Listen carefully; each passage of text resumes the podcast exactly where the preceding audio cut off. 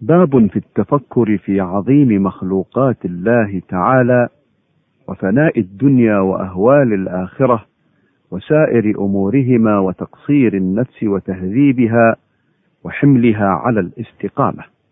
قال الله تعالى إنما أعظكم بواحدة.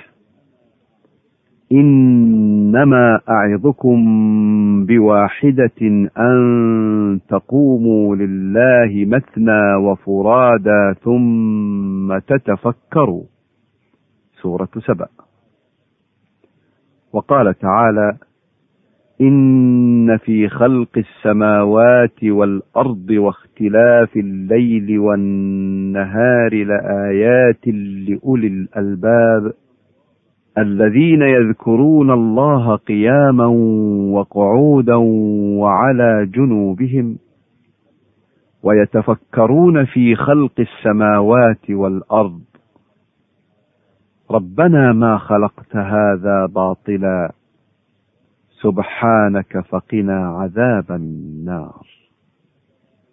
آل عمران.